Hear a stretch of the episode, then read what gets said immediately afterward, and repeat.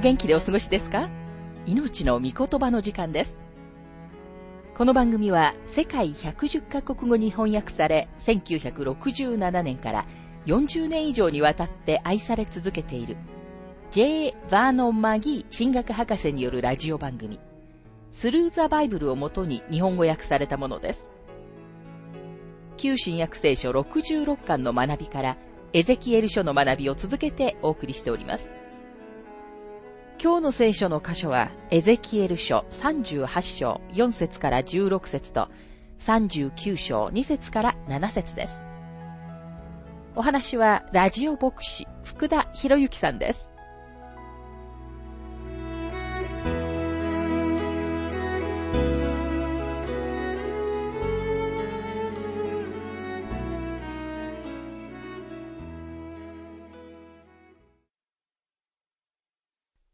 エゼキエル書38章の学びをしていますが、4節私はあなたを引き回し、あなたの顎に鍵をかけ、あなたとあなたの全軍勢を出陣させる。それは皆武装した馬や騎兵、大盾と盾を持ち、皆剣を取る大集団だ。この箇所について、前回に続いてマギー博士は次のように述べています。三つ目の鍵は、視界に関係します。視界に蓄積しているミネラルは、あまりにも素晴らしく、今日の市場では評価することもできません。湖水に飽和状態になっている化学物質は、莫大な富です。視界には20億トンの塩素酸カリウムが含まれていると概算されています。この塩素酸カリウムは容易に枯渇してしまう世界中の土を中和し、肥やすために必要な炭酸カリウムなのです。また歯科医には220億トンの塩素酸マグネシウム、120億トンの塩化ナトリウム、60億トンの塩化カルシウムも含まれています。このすべてに加えて歯科医にはセリウム、マンガンと金彩も含まれているのです。実際に今日、これらの富を視界から摘出するために力が尽くされています。さて問題は、いつロシアが南下してくるかということです。この点で多くの聖書学者たちは同意しません。この時代の終わりに、教会が敬挙される前に、ロシアがパレスチナの地に侵入すると信じている人たちがいます。他の人たちは、ロシアは大観難時代の初めにイスラエルに対抗して出てくると信じ、また他の人たちは大観難時代の終わりだと信じています。一部には千年王国の初めの時にこのことが起こると信じている人たちもいます。これらの見解の違いを詳細に話すことはしませんが、私の見解は、ロシアはエゼキエル書38章の16節にあるように、終わりの日に来るというものです。他の預言者の中にも見られますが、この終わりの日というのは、特に大観難時代を指す専門用語です。それは反キリストが権力の座につき、平和という壇上で力を持つようになる時代です。その結果、大観難時代の最初の部分には、偽の平和が訪れます。その後7年のただ中に、ロシアが北からイスラエルの地に南下してくるのです。ロシアは反キリストがこしらえ上げた偽りの平和を壊すことで、大観難時代の引き金を引き、イスラエルに侵入するのです。エゼキエル書38章の8節多くの日が過ぎて、あなたは命令を受け、終わりの年に一つの国に侵入する。その国は剣の災害から立ち直り、その民は多くの国々の民の中から集められ、久しく廃墟であったイスラエルの山々に住んでいる。その民は国々の民の中から連れ出され、彼らは皆安心して住んでいる。イスラエルがこの地上に戻った時、彼らは反キリストの支配下に入ります。反キリストは彼らに地上に平和が訪れ、地上のすべての問題は解決し、自分たちは千年王国に入ったのだと信じ込ませます。でもそれは真実ではなく、彼らは自分たちが大観難時代の真っ只中にいること、そして北からは彼らの敵であるロシアが南下してくることに気づくのです。16節あなたは私の民、イスラエルを攻めに登り、終わりの日にあなたは地を覆う雲のようになる。ゴグよ、私はあなたに私の地を攻めさせる。それは私があなたを使って諸国の民の目の前に私の聖なることを示し、彼らが私を知るためだ。イスラエルは平和のうちに住み、反キリストがすべての人たちを欺いているので、神様だけがイスラエルの助けになります。神様ご自身がロシアを取り扱われます。戦争が起こります。このような動乱の中で、観難時代の最後の3年半である大観難時代が始まります。地上全体に大虐殺が起こります。次から次へと地上に裁きが来ます。そして戦争がはびこります。キリストはこの短い期間のことを次のように言われました。マタイ24章の22節もしその日数が少なくされなかったら、一人として救われるものはないでしょう。さて、エゼキエル書39章の学びに入りますが、39章では、語具に対する予言が続き、この恐るべき敵による破壊について詳細が付け加えられています。39章の2節私はあなたを引き回し、あなたを押しやり、北の果てから登らせ、イスラエルの山々に連れてくる。ここには、あなたを押しやりと書かれていますが、マギー博士は、新近定訳を使って、この箇所は、私は6つの災害であなたを苦しめると訳すこともできると述べています。これら6つの災害は38章22節に疫病、流血、豪雨、氷、火、そして硫黄と書かれています。神様はこのようなやり方でソドムとゴモラを滅ぼされました。記録によれば次のように書かれています。創世記19章の24節主はソドムとゴモラの上に硫黄の火を天の主のところから降らせ、そして神様はご自分の民を滅ぼすために彼らに向かって北から出てくる軍隊をそれとちょうど同じ方法で滅ぼそうとしておられます。ロシアが今までいつでも反ユダヤ主義であったことを忘れてはなりません。イスラエルの地とアメリカ合衆国以外で一番ユダヤ人の人口が多いのはロシアなのです。ロシアがユダヤ人たちを国から去らせる許可を与えようとしないことで、ロシアが多くの批判を受けているのを耳にします。終わりの時代に神様は彼らがご自分の民をどのように扱ったかということで、ロシアを取り扱われます。ここに私たちのためのメッセージがあります。神様がソドムとゴモラを滅ぼそうとされたとき、アブラハムは神様は不当だと思いました。彼は神様に尋ねました。あなたは正しいものを悪者と一緒に滅ぼされるのですか ?50 人、45人、40人、30人、20人、あるいは10人の正しい人がいたなら、町を救ってくださいますか？神様はもし10人の正しい人がそこにいるなら、その町を滅ぼさないと言われました。でもそこには10人の正しい人がいなかったんです。そして神様は町からロトを連れ出すために見つかいを送られました。見つかいたちはロトが町から出てしまうまでは町を滅ぼすことはできないと言いました。これが神様がご自分の教会、つまりすべての申請した信者たちをこの世から取り去られるまでは大観難時代が来ないようにしておられると私が信じる理由の一つです。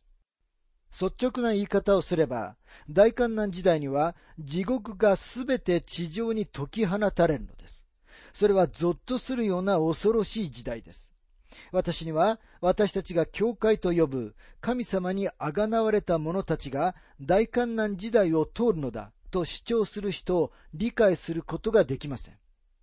なぜならこの期間に地上で証をする人たちは14万4千人のユダヤ人たちであると聖書にはっきりと書かれているからです。神様は北からイスラエルに侵入した敵を裁かれた後、残りの大観難時代の間、反キリストが世界の支配者になるに任せられます。それから主イエス・キリストがご自分の御国を建てるために地上に来られるのです。そのことは目次録19章に描かれています。目次録20章で御国、つまり千年王国が始まります。これらの素晴らしい出来事を念頭に置いて、ここでちょっと立ち止まって、これまで学んできたことを整理してみたいと思います。四つの大予言書のうちの三つである、イザヤ書、エレミア書、エゼキエル書、入念に調べた後、一定の偉大な原則が明らかになります。四つ目の預言書であるダニエル書が、この後、そのことを確認します。これらの原則は、世界の国々のため、そして信者たちのために、時代を超えて適用されます。ここで明確にしておきたいのですが、私が信者というとき、主イエス・キリストを救い主として信じ、聖書が神様の御言葉であることを信じている人たちのことを言っているのです。エゼキエル書の中で私たちは神様がイスラエルを取り扱っておられるのを見てきました。神様がイスラエルと言われるとき、神様はイスラエルのことを意味しておられます。教会のことを意味しておられるのではありません。神様がイスラエルと言われるときに、一部の人たちがどのようにして神様は教会のことを意味しておられると信じることができるのかは、神学の空中ブランコで空中帰りをするようなもので、私の理解を超えています。神様が言っておられる通りのことを意味されることを認め、神様がこれらの予言の中で文字通りのイスラエルの人々を扱っておられるのだということを悟ろうではありませんか。それこそが正しい解釈です。それでも私たちはこれらの箇所を今の私たちに適用することはできます。イスラエルに対する神様のお取り扱いは私たちが生きているこの世界の縮図であるからです。神様がご自分の民であるイスラエルを取り扱われる時にお持ちになる原則は永遠です。なぜなら、それらの原則は神様のご性質と属性とに関連しているからです。私はこれまでこれらの原則の一部をイザヤ書とエレミア書で述べてきました。そして今、エゼキエル書から特定の結論を引き出す準備をしています。エゼキエル以上に神様のご栄光と神聖さを強調する預言者はいません。彼は神様のご栄光を見たのです。この書の始まりの部分で彼が見たのは偉大な幻でした。彼はその幻を忘れることは決してありませんでした。私たちも忘れるべきではありません。彼はそのように神様のご栄光を見たので、彼の強調点は神様の裁きにあります。神様は辛抱強く、誰一人滅びることを望んではおられません。そしてご自分のために何度も何度も、もし彼らが神様に立ち返らないのなら、エルサレムを裁かれると警告されました。その後エルサレムは破壊されましたが、エゼキエルは民が将来を望み見るとき、彼らに励ましを提供しました。主イエス・キリストが地上におられたとき、主はエルサレムのために泣かれました。なぜなら、主はちょうど過去にネブカデネザルがそうしたように、ローマ人テトスが数年のうちにエルサレムの町を破壊することを知っておられたからです。エルサレムでは物事は間違っていました。もしこの町が神様の祝福を楽しみたいなら、これらの間違ったことを正さなければなりませんでした。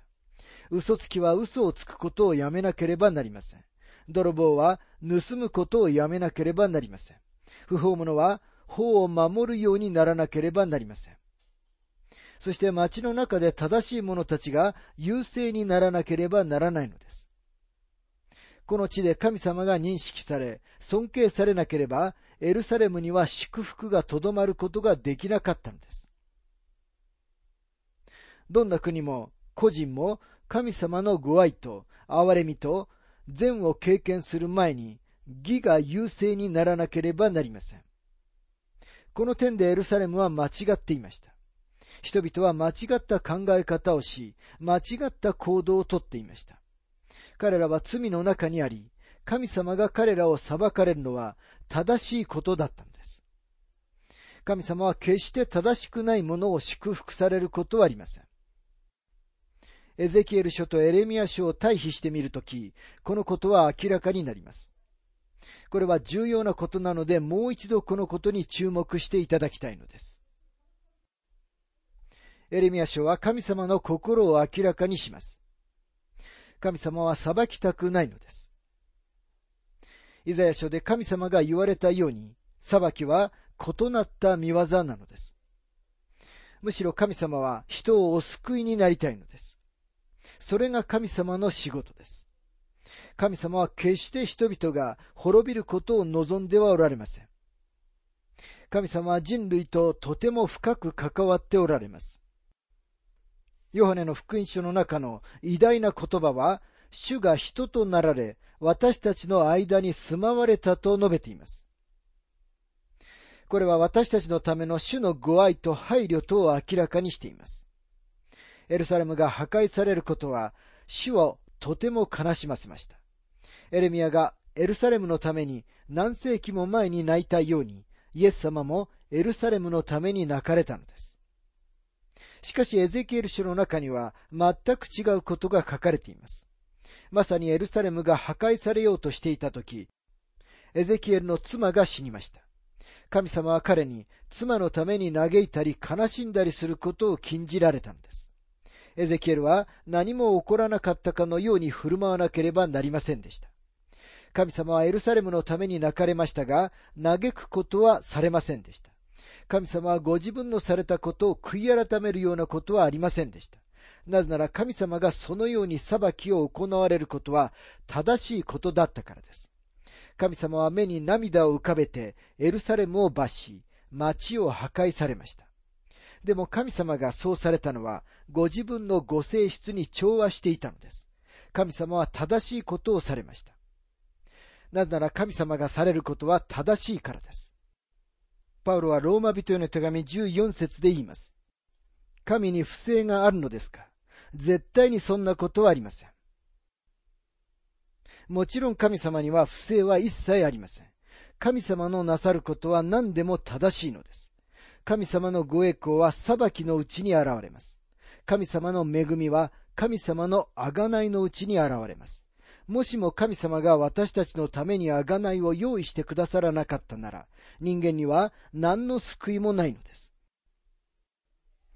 エゼキエル書の38章と39章でイスラエルに侵入しようとしている北にある王国、私はロシアだと思っていますが、この国は将来滅ぼされるということを見ました。問題は、なぜ神様はロシアを滅ぼされるのかということです。エゼキエル書39章の6節から7節私はマゴグと島々に安住している者たちとに火を放つ。彼らは私が主であることを知ろう。私は私の聖なる名を私の民、イスラエルの中に知らせ、二度と私の聖なる名を怪我させない。諸国の民は私が主であり、イスラエルの聖なるものであることを知ろう。神様はマゴグと島々に安住している者たちとに火を放つと言われます。ロシアは何年にもわたって他のどの国にも勝って反ユダヤ主義の罪を犯してきました。世界中で神様に対する恐れはほとんど見られません。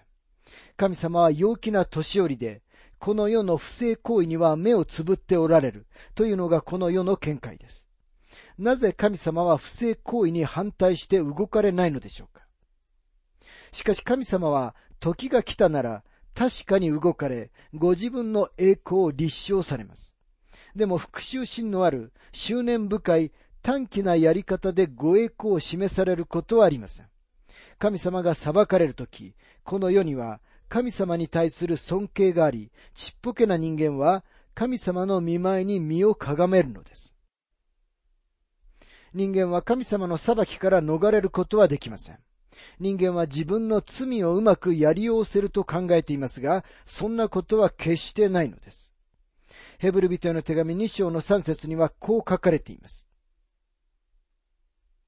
私たちがこんなに素晴らしい救いをないがしろにした場合、どうして逃れることができましょう？この救いは最初、主によって語られ、それを聞いた人たちが確かなものとしてこれを私たちに示し、私たちがこんなに素晴らしい救いをないがしろにした場合、どうして逃れることができましょう？逃れることはできないのです。この質問には答えはありません。地獄は恐ろしい現実だということです。お好きなように解釈して構いませんが、でも地獄は聖なる神様が神様に逆らう人々、罰を受けずに罪を犯す人々、好きなように神様と神様の聖なる皆を冒涜する人々、自由の名のもとに獣のように生き、不道徳の中にどっぷり使っている人々を入れられる場所です。神様の聖なる皆の正しさは必ず立証されるのです。どのようにして神様の聖なる皆の正しさが立証されるのでしょうか？それは愛のうちにでしょうか？神様は今日ご自分の御子をお与えになっていることで愛を実践しておられます。私たちのように神様の皆を呼ぶ者たちはレッスンを学ぶ必要があります。私たちは神様をもてあそぶことはできないということを学ぶ必要があります。神様に慣れ慣れしくすることはできません。自分たちの好きなように生きていながら、神様とごく親しくなる、などということはできないのです。神様は聖なるお方です。ですから神様につけ込むこともできません。罪を犯しておいてうまくやりおせることはできません。もしそんなことができるのなら、神様は私たち罪人と何も変わらないのです。今日私たちの唯一の自由は神様の御心のうちにあります。神様は私たちが塵であることを覚えておられます。もしあなたが神様を否定するなら、神様はあなたを踏みつけられます。神様はご自分の御子をお与えになるほどにあなたを愛して来られたのですが、もしあなたが神様の憐れみと恵みとを拒否するなら、神様もあなたを拒否されます。この宇宙は神様のものであり、この地球も神様のものです。そして神様はご自分の完全なご計画によってこれを動かしておられます。ですから私たちは神様と歩調を合わせる必要があるのです。